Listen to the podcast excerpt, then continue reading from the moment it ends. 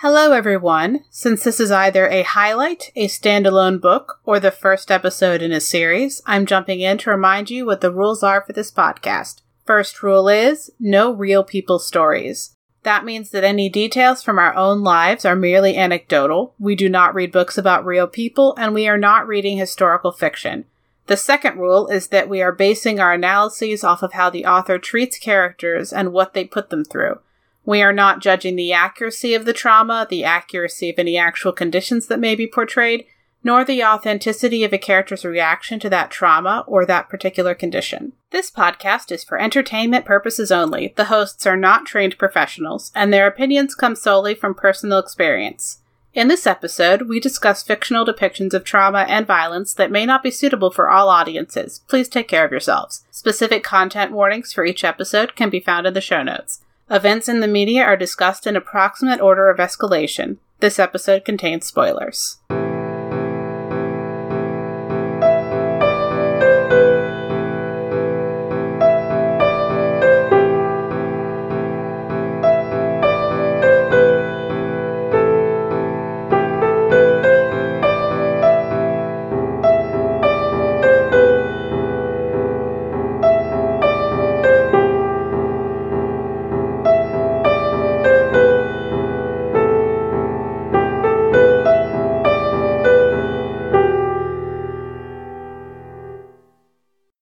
I'm Nicole. And I'm Robin, and this episode on Books That Burn, we are discussing The Ghost Bride by Yang Yangsze Choo. We have the blurb from the publisher. Li Lan, the daughter of a respectable Chinese family in colonial Malaysia, hopes for a favorable marriage, but her father has lost his fortune and she has few suitors. Instead, the wealthy Lim family urges her to become a ghost bride for their son, who has recently died under mysterious circumstances. Rarely practiced, a traditional ghost marriage is used to placate a restless spirit. Such a union would guarantee Li Lan a home for the rest of her days, but at what price? Night after night, Li Lan is drawn into the shadowy parallel world of the Chinese afterlife, where she must uncover the Lim family's darkest secrets and the truth about her own family. So, quick uh, housekeeping detail. Uh, we are aware that there is a Netflix series based on this book, but neither of us have seen it, and thus ends the references we will make to it. that was it. Well, the on purpose references anyway. Yeah, any on purpose. We're not referring to it. Whatever coincidences of using the same source material, you know, of this book for the show. Um, I kind of wonder if it's not coincidental, but not targeted. uh, yeah. So our first topic is murder. You know, you know, you know, it's a good episode when mur- murder is the minor character spotlight. Murder. Judas, Um, no. It's always a good time. So, what were you thinking for this? Uh, for murder? Yes. Wow. so we have kind of a, an interesting thing going on here because the groom of our uh, intended wedding party is dead at the beginning of the book. Mm-hmm. However, he uh we find out not immediately but fairly quickly I would argue uh that he was most likely murdered and not died of disease as previously stated. Yeah. The the we're gonna try not to spoil whether he's right, but he is at the very least Yes. convinced that he Yeah, was He murdered. at least is pretty sure that it was Yeah. that this is what happened. And so from the afterlife, he is trying to get some kind of revenge in addition to trying to get Li Lan as a bride. Yes. Yeah. We're going to talk more about the trying to get Li Lan things in our final topic, which will be stalking. But for now, focusing on the fact that he is definitely dead and Mhm. probably murdered. Well, and they also have like so we're not gonna these we're not gonna spoil the plots and the twists and turns, um, but the the interesting thing I think from a reader perspective is that even though this is a not like inconsequential plot point, Uh, it's not the biggest of the plot points, but it, it's it's not insignificant. Um, from a reader perspective, it is it almost doesn't matter. Yeah, I was gonna say like I mean tipping our hand a little bit on the rating when we get to the wrap up, but like it, that he is dead matters much more to Mhm. basically to matters much more to Li Lan than that Lim Chin Ching whether or not he was murdered. Like every uh, the in most of the plot commences because we're following Li Lan's perspective. Most of the plot follows her, and so to her, it is mostly incidental as to how he ended up dead. I mean, She even at the most like significant point, it only really matters how this happened because he's trying to blame a particular person for it and she actually cares about that person and arguably that person is one of fewer than 5 people in the whole book that she cares about and what happens to them at all. Yeah, like You know, it's a it's a thing to push her to go investigate and undermine her her trust and um feelings about this person, but it's not it's not from- about from Lim a- Chien Ching, not for Li Lan. what? It's saying it's not about Lim Chien Ching No. for Li Lan at all. Right. Right. It it is a push at her, not justice for him.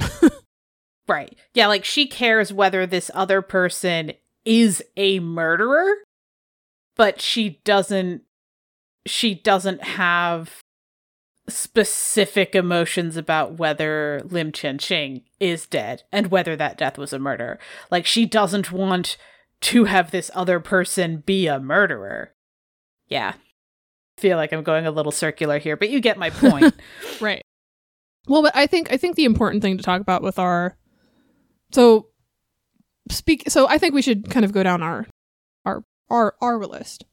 As Yes. far as emphasis level of emphasis in narration, um the we we've kind of stated that, I think. The the Yeah. fact that it was probably maybe a murder matters much less than its effect on her behavior mhm. and only briefly. Like there's a couple of moments where she kind of investigates what's going on, but it's it's far secondary to a lot of other things, including and not limited to um a, a, a topic we'll talk about later and the the pressure being put on her. Mm-hmm. Um I'm not going to say more about that now. Yeah, and I don't it doesn't seem like we're really supposed to care Mm-mm. about whether he was murdered. Um because not that you can't care about whether a terrible person died, but he's a pretty terrible person, not in like some kind of like grand scale of harm, but on the small No. personal scale But like practical in the moment at this time, he is of he pretty he was a pretty terrible. he was and is in the afterlife a deeply unpleasant person with a lot of access to money who uses that money and um and influence to bend people around him and make his life better by making their Mhm. lives miserable um and so w- it does yeah no it doesn't feel like we're supposed to be upset that he's dead yeah. uh except that he uses being dead as an opportunity to try and get something out of Li Lan that she Yeah. she doesn't wa- she doesn't have any tie to him um it is so hard to just talk about the murder without talking about the stalking well, that's okay. um, We're going to yeah we'll, we'll go to that So, soon. uh, perspective of this trauma, we don't we get him talking to our main character, Mhm. but we don't really we don't see it happen. Almost no one else really talks about it either. It's just it- kind of this third party after the fact. It happened to me, and no details.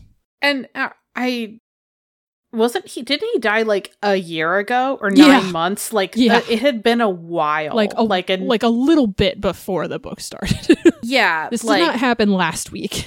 no, it felt like the kind of time frame where like the family might still be mourning, but Right. people not in the family wouldn't Right. still be being expected to mourn. yes. yes. Um, Yes. Yeah. Um, trauma shielded or emphasized by the characters. I would argue shielded, aka almost entirely ignored for those reasons Robin just stated. Yeah, yeah, for sure. and then, as Robin said, are we supposed to care about this trauma? Eh. Yeah, and Doesn't there's really also feel like, like it. there's also several times where it's like, oh, did someone else die? No, no, no, the person who died a year ago. Oh, okay, okay, all right. All right, like, still him. Okay. You know, having to remember some third, uh, tertiary characters having to be like reminded, oh yeah, that boyfriend, that one family died. Like it, right. yeah. He Yeah. is much less consequential to everyone else than he would like to think. oh no. Yeah. Yeah, no, he, even dead, is 100% sure that everything in life revolves around him and his wants and his needs. Yeah. Yep. All right. Uh, I think I'm ready to talk about our next topic.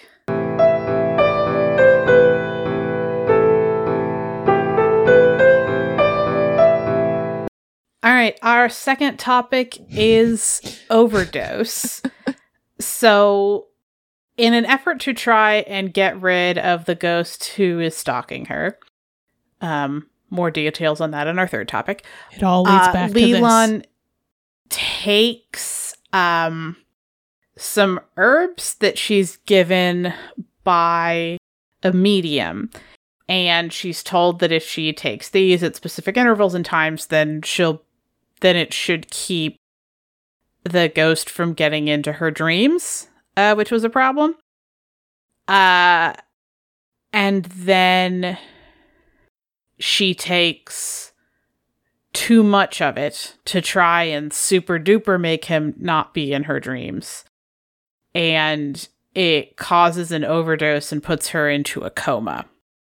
Um and so one of the things with this is that kind of going on in the background of a bunch of really cool stuff in the spirit realm that we're not going to spoil. There's kind of the the background knowledge that keeps having uh reminders for her that this is going on that her body is in a coma and people are taking care of it on an ongoing basis. Like her outfits keep changing just like a bunch of little stuff that makes her continually aware that somewhere her body is hopefully not dead yet. Um and being taken care of. And also um her her father and Amah um think that I like be, because we don't have their perspective it's hard to know if they think she tried to kill herself or like Aman knows about the herbs, knows where she got them from. But there were like several things where people around her could have reason to think that it's on purpose, and whether or not it was on purpose, it. I don't know. I, I don't want to say that it was like better or worse if they think it was on purpose or an accident. I don't think that. Well, I mean, I don't. I don't necessarily Yeah. know that if they think about it super hard that it'll really change their reaction. Because either Yeah. it's on purpose to get away or it was an accident because she was so intent on getting away that she didn't bother to check the amount. Like Yep.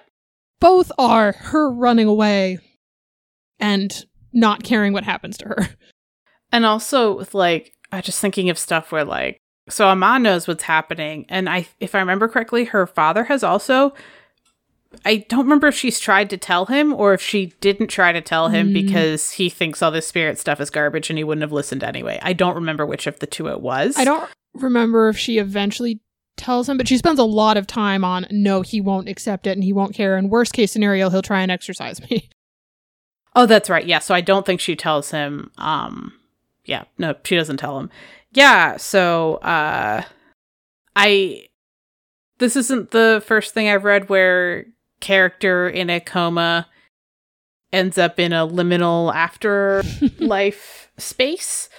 Um, I I like it as a thing. Um,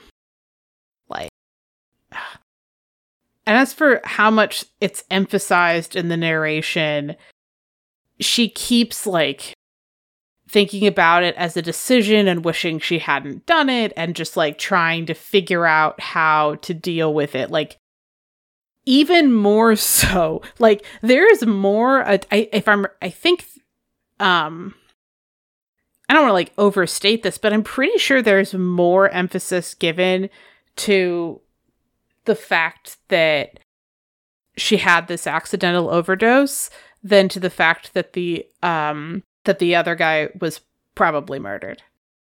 Oh, in in a page and a half, more emphasis on it for sure. Yeah. Yeah. Yeah, like it this is the thing that she did that wasn't on purpose that is messing up what she had left of her freedom in her life. Uh the other the the murder is just kind of like, "Oh, you mean it wasn't illness at the very end, but you were still sick?" Okay, fine. Yeah. Um and in terms of like um whether the trauma is shielded or emphasized by the characters, um the narrative sh- well, so it's emphasized she spends a lot of time her. dwelling on it.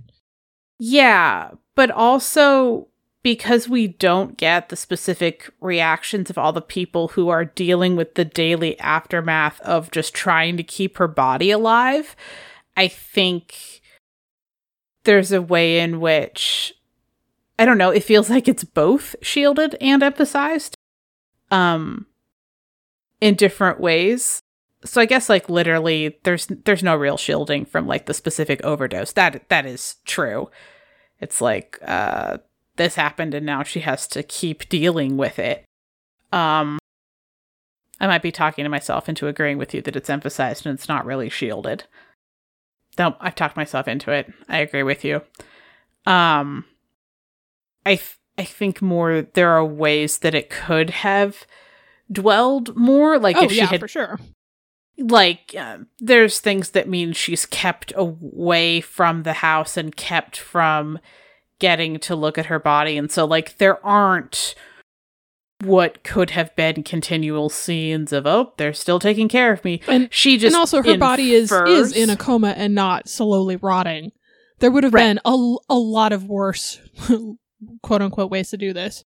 Yeah no and and- but she's having to infer what's going on with her physical body based on how her spirit body is affected um which i i like because um it means that we're not spending we're not spending a bunch of time with her hovering over herself sleeping.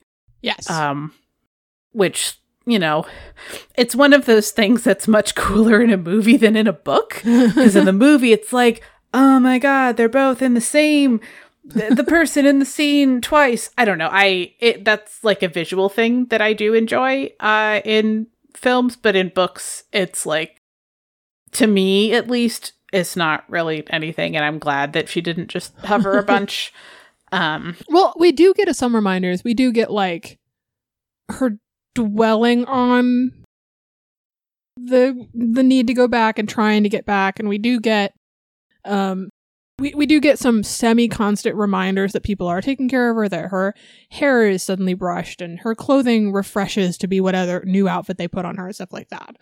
Yeah. Um, but, But that's also still pretty part of the- calm. Yeah, and also part of the point of that was that um time runs differently and so one of her few ways of keeping track of time that's passing in the real world is how often her clothes are changed. Um it's That's not true. detailed to a degree that the reader could track it, but Mhm. it clearly is something that she's, she's paying attention to. For she's sure. paying attention to. Yeah. Okay, I think I'm ready to talk about the stalking now because I think I think we've laid the groundwork for everything we can talk about that isn't that. Would would you And say that we've to been talk about slowly? that. Would you say that we've been slowly stalking the topic? Oh my god. Yeah, we've been slowly following it, getting closer. Uh, yeah, for sure. Tracking the breadcrumbs. All right. Third Yep, topic. yep.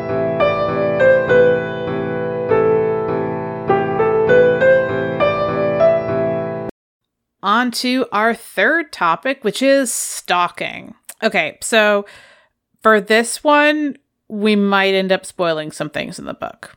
I don't know if we will, but of the topics, this is the one where it gets hard to avoid things that are probably spoilers. Mhm. Um, so Lim Chenching is stalking Li Lan from the grave, and like, oh my god, just uh, I've already said how insufferable he is, but one of the things that makes this to me such like okay, so so with with stalking, anyone in a general sense, anyone can stalk anyone else but often when it's scariest for the person being stalked, um, it seems to me is not that it's not scary to be stalked, but just like one Mhm. of the scarier versions of it is when the person doing the stalking thinks that there's this super intense connection between them that the person being stalked either either like it literally isn't there or just there's this giant mismatch in emotional intensity.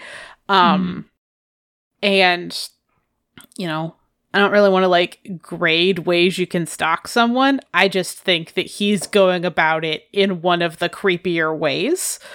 Um he saw her one time at a festival and didn't talk to her Yeah. and also, she was from childhood engaged to his cousin.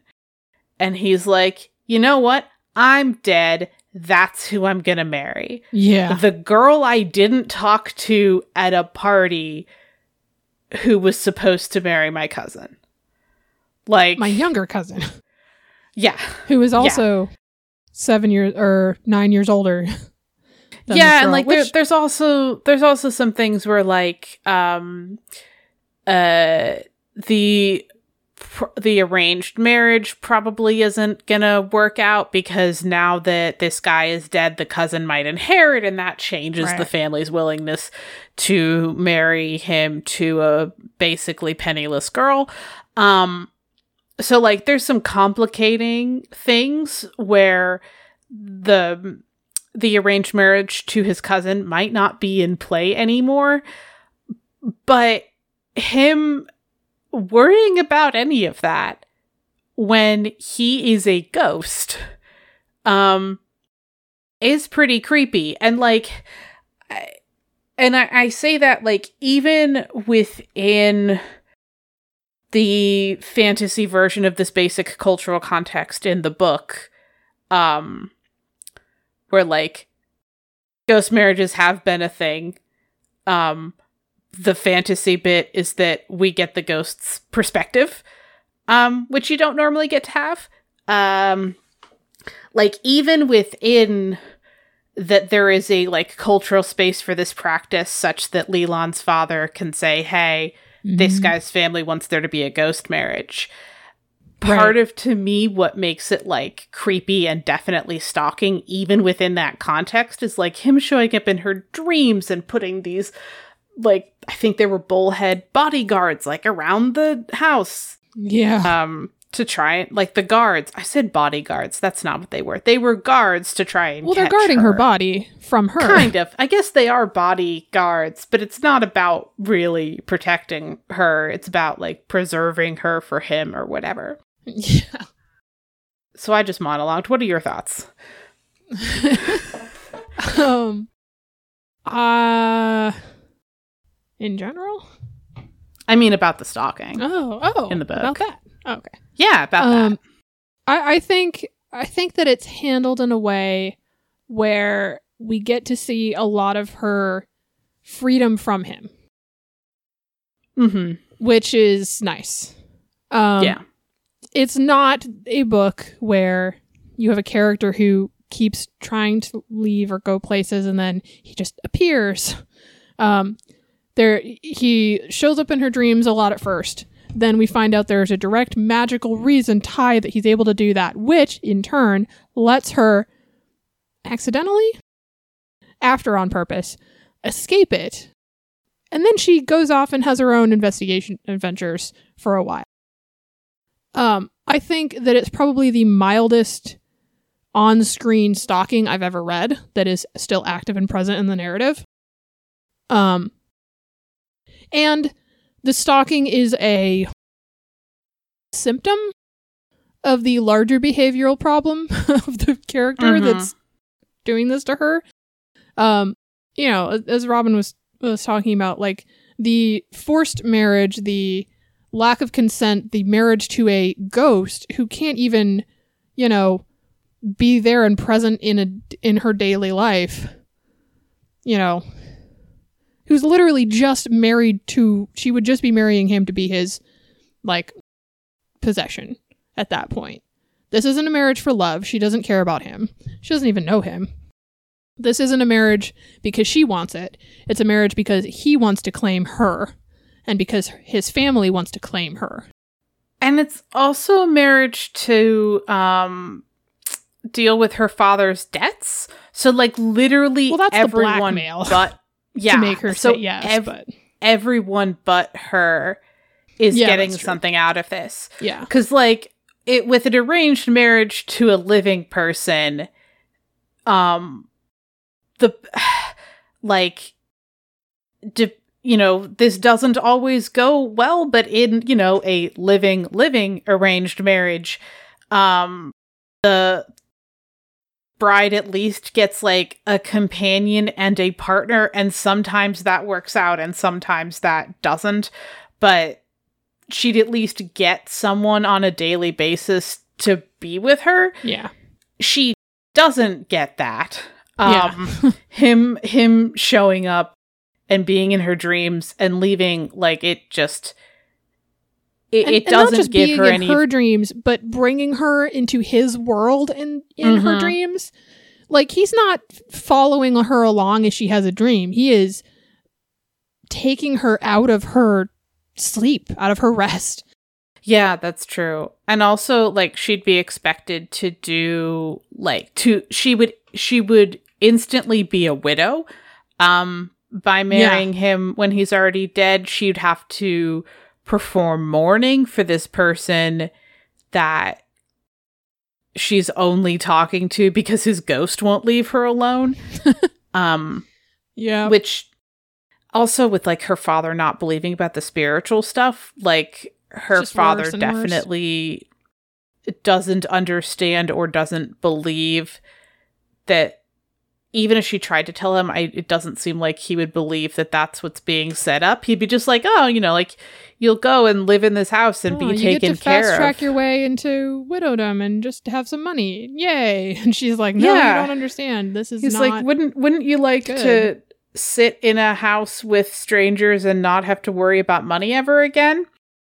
And it's like, well, part of that sounded good, and part well, of it. other than the being with the controlling abusive strangers. All right, part, I was gonna say part of it, part of the not having to worry about money sounds good, but also her her freedom being bargained away because like she had the expectation of an arranged marriage like that is something she wasn't necessarily looking forward to but like could expect um because of her like the her cultural context like she's like okay like this this is how marriage works for for women like me. Like this is just how this goes. But she yeah she at least thought she'd get a person who is around and extant uh and, and, you know, able to also do household chores and whatever. Exactly. else, Like, yeah, yeah. It it's the worst part of single motherhood, except that your spouse doesn't go home and also doesn't exist and doesn't yeah care. Uh, that's probably a Yeah. bad joke, but I mean, the thing is like sorry, the thought that I got derailed on was like her her father thinks he's marrying her to like the memory of someone who isn't around anymore and he yeah and he doesn't believe or doesn't understand that not only does she not get any help day to day she also has an annoying person talking to her every night. And leeching her health? That's a thing we didn't even talk touch on. Oh yeah. Yeah that's true. I, Contact- don't know that contact with we- the living either in your mm-hmm. dream or them touching you in the real world will sap your life force essentially in this book so he is Yeah. killing her by inches for his own selfish reasons Yeah. And I don't remember if he was specifically did we find out that he's specifically doing that? Because I, I know with a different character a ghost is doing that. yeah well that's she her it happening to her is the first time we hear about it happening because Okay. the doctor inspects her and is like oh you Oh, have yeah. very little life force what why what is happening Oh, that's true. Why is your chi so low? Okay, okay. Yes, I remember now. Um but also like there Yeah, so we have like the the starter bit kind of of it happening to her and then there's also a um secondary character who's a ghost who Mhm. is doing this to a living person. Mhm. Who, who- And- this living person looks like they're 80 and they're like 57. Yeah, yeah. Yeah, and the ghost is like, ah, you know, he looks good for 57. and all of the narration up until now had been like this ancient old man moving slowly. da, This- da, da, this walking corpse barely clinging to life and barely able to move through his house. Yeah. She's like, yes, he will be mine soon. Like, no. Yeah. Yeah. Um so yeah. Um sorry, my brain tried to make a pun out of cyber stalking, but didn't couldn't grab the word that would make it a pun. Ooh. Um Wait, I how far did you get? a little bit. Oh, you need a word and then the word stalking. I didn't get very far. Yeah, no. I, I ghost stalking, it's not anything. It doesn't Yeah. Mm, no, I got it. Casper stalking, but I don't think that works. And also that's a reference to a movie from a completely a ghost movie from a completely different cultural context. So it, it I mean, it's that ghost kind of does a. Well, not that ghost, but other ghosts in that movie kind of do a similar thing. This is true. Um, yeah. Anyway, I've seen Casper one time. uh, it's not a movie that I was like, oh, this is a lot of fun. I didn't. I'm not saying it's a bad movie. I just didn't really enjoy it. And yet, somehow, my it. brain has clung to that information. yeah. Uh, I watched it several times. Um. Anyway, back to this, which also has a show made off of it. Anyway, um, Wow, we're really So- distractible today, especially me. it must be all the dang ghosts. Um, Yep. but yeah, so I don't like Lim Tian Ching. I don't like him. He sucks. And he's stalking Li Lan and and he needs to stop. Um for me, that'd be nice. uh yeah, and I'm I'm ready for for the wrap up.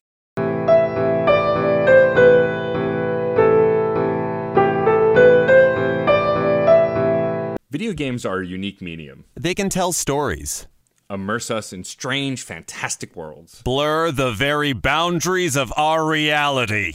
But at the end of the day, video games are fun, whatever fun is to you. I'm Jeff Moonen, And I am Matt, aka Stormageddon. and on Fun and Games, we talk about the history, trends, and community of video games. It's a celebration of all the games we play and all the fun we find within them. And there's so many more games out there, so we hope you'll share in that conversation with us. Fun and Games podcast with Matt and Jeff. Find us on certainpov.com or wherever you get your podcasts. And happy gaming. On to the wrap up and ratings for The Ghost Bride by Yangsze Choo. For our first topic, which is murder, uh, for the gratuity rating, backstory, off screen, mild, moderate, or severe. Um, Mm. this is literally backstory. Right? Am I missing something?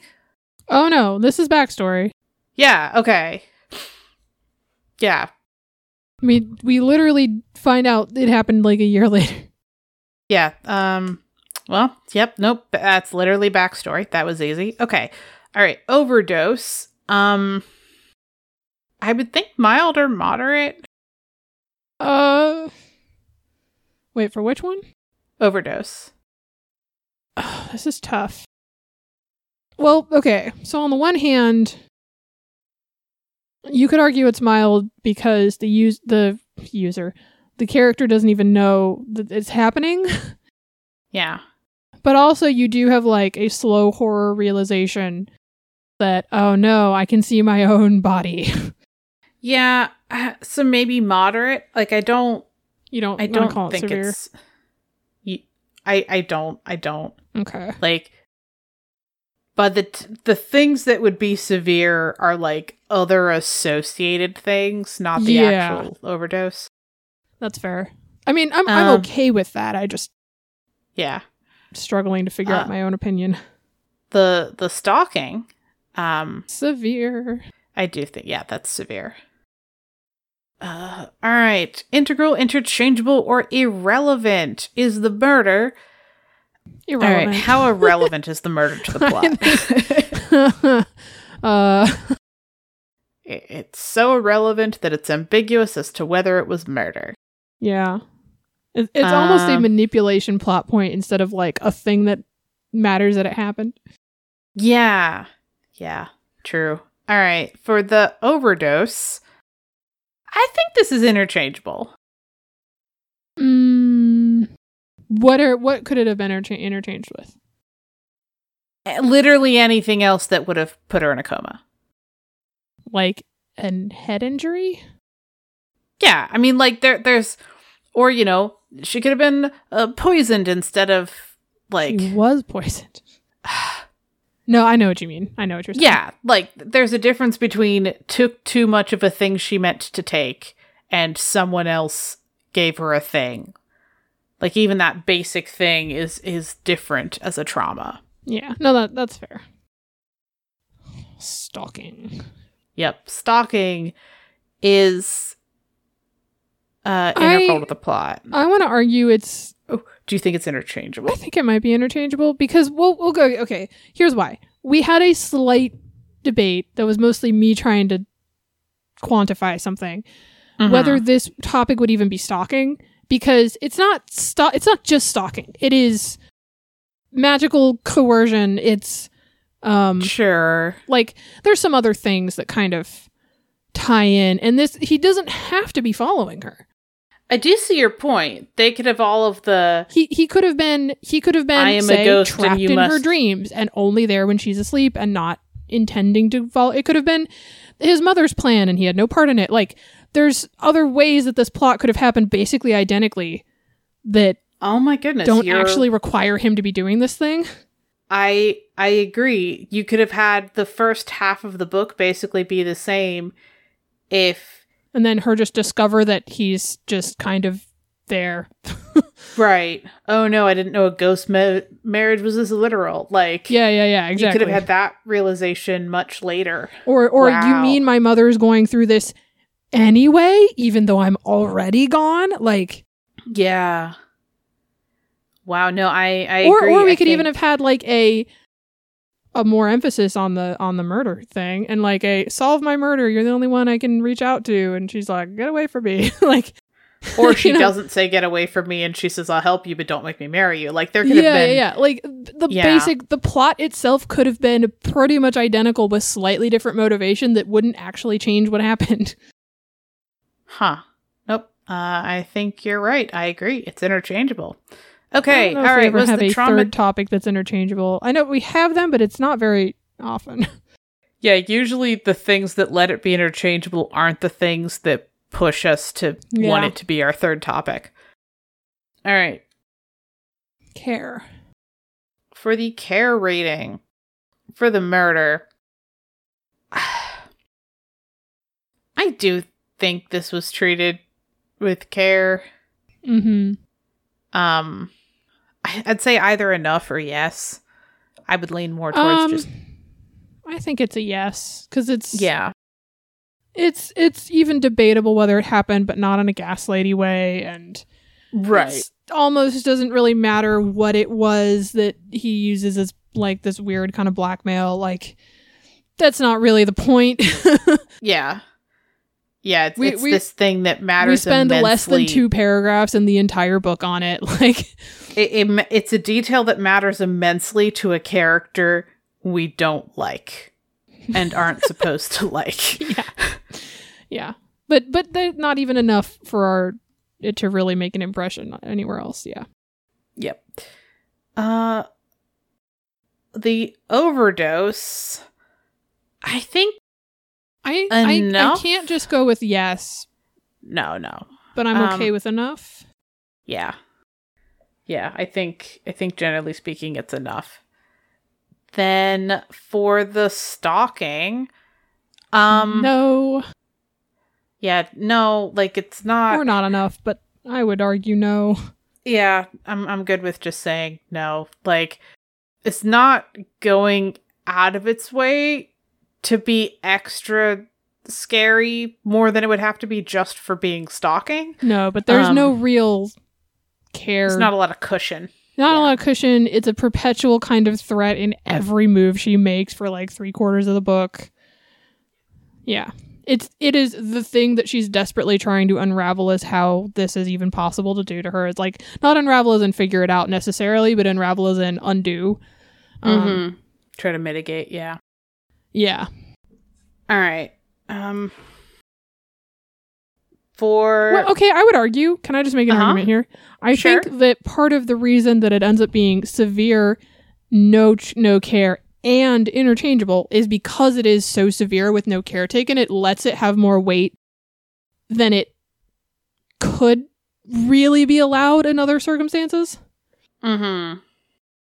Like I think, you can really make a pretty direct line there from this is so traumatic and severe and no care taken, which lets it really overshadow its actual effect. right or its actual right. plot relevance, I should say. Plot dependency, not even relevance, Yeah. dependency. Mm-hmm. I think that makes sense. Um, all right, for the moral directionality. I think this is pretty clear. like it the the course of this is her mm-hmm. gradually untangling a, a like a complicated mess of people just kind of being terrible to each other over time. But Right. what she keeps uncovering is people being terrible to each other over time. Like it's super clear that that's a thing she's uncovering. Right. It's Um, not it's not what if it was actually good. It's oh, it's even worse. Oh no. Yeah, But, it, and but I, it, there's no doubt in the for for us as readers And I- like whether it's okay or not or justified or not. yeah, yeah. No, it it's super it's super clear. Yeah, it's her going. Wait, is this more complicated than I think it is? Oh no, you all just suck, just over and over and over. Yeah. Uh, for the point of view for trauma and aftermath, I mean, it's Li Lan for everything. It's her perspective. Right, right, right. Um, which means it's not the character who's murdered. Yes, the character who overdoses and the character who is stalked. Is how that breaks down. But it's all it's all her. But she's at least related to everything that happens, which is not Oh, always yeah. true when we have like Yeah. different perspectives. Yep. Well, that when I mean when you have a singular perspective for things that happen to different people. There we go. Yeah, yeah, yeah. The opposite of the first thing. Yes. Yeah. Um, all right. For the trope spotter. All right. So this is one that I got to through navigating my way through a couple of pages because I was pretty sure this was a thing, and then I found it. Mhm. Um, so this is due to the dead, which is the idea as a trope that you have to treat the bodies of the deceased in a particular way in the, it could be that there's ceremonies it could be that there's offerings it could be that there's just some kind of thing that you have to do um after someone dies in a particular way, often with the implication that if you fail to do it, then it will have consequences for them in whatever kind of afterlife is involved in the story. And at minimum, uh, the hungry ghosts would fit into this. And you know, Mhm. the whole there's a lot of stuff with like burning spirit money and a bunch of like cool thing. Um, I was, I mean, obviously this book is set before cell phones, but it made me um remember that like in in the modern day people who still burn um spirit offerings will burn like paper cell phones um Oh. so that yeah That's like cool. that's a thing yeah like that's like the the the current modern day version Hmm. of this that's one of the things that gets burned because it's you know the possessions you got to be able to call people in the afterlife um anyway that's not in this book because this is set during Right. like colonial times um when it the country was still called malay instead of malaysia um but anyway it reminded me of that thing but yeah so with like the spirit money and the offerings and all of that stuff and then how if someone doesn't have any spirit money or spirit food um or doesn't have any spirit offerings Mhm. um, then they won't have anywhere to live and won't have conveyances and won't have money and won't have um, won't have sustenance and they become hungry ghosts. That's a thing that gets explored, and I I like it. It it shows up a lot in the book. And it's just a whole bunch of permutations of this trope of due to Mhm. the dead. All right, what was your favorite non-traumatic thing about the book? Um, I really like the idea. I, I I shouldn't say I I find it very funny that you have to burn everything to, for a spirit to get it, except food. you just have Yeah. to offer it to them, and then they smell it, and their bellies fill up. And Mm-hmm. I I just find that very just visually funny like food is beyond your grasp. Well, not only that, but like the the the bland, tasteless food that they have yeah. st- was paper versions of food. Yeah, cuz you're, you're literally burned. denied food. yeah, um because you can get like like like the paper the fake versions of food or you can smell the real one but that's it you're cut off from actual food i just find that that particular thing that they're like denied th- this one thing very entertaining Mm-hmm. Yeah.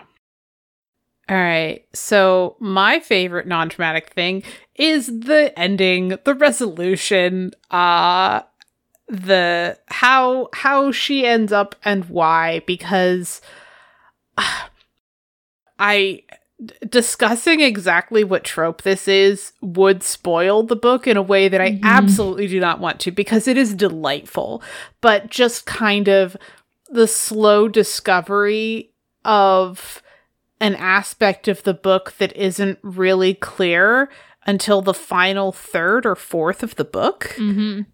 And then it just opens up her options for a resolution that's good for her in a way that wasn't obvious at the start that it was a choice and i i like that Mhm. because it means that i don't spend the whole book going this is the third way for you to take. But then it appears. Yeah. And it's nice and i like it. I hope that was um vague enough. if That's it was good. frustratingly vague, it was in a way where people will read the book, um, and not just be sad that I couldn't say more without spoilers. But yeah, so that's that's my favorite thing is how the wrap up and resolution is handled. Uh, so thank you everyone for joining us for this meandering discussion of The Ghost Bride by like Yangsze Choo. Uh, and we will catch you next episode.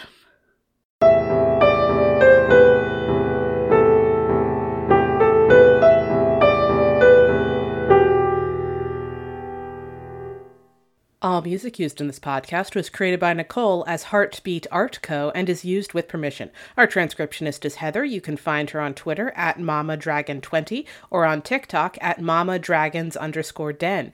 We're proud members of the Certain Point of View network of podcasts. Check out all the Certain POV shows at www.certainpov.com.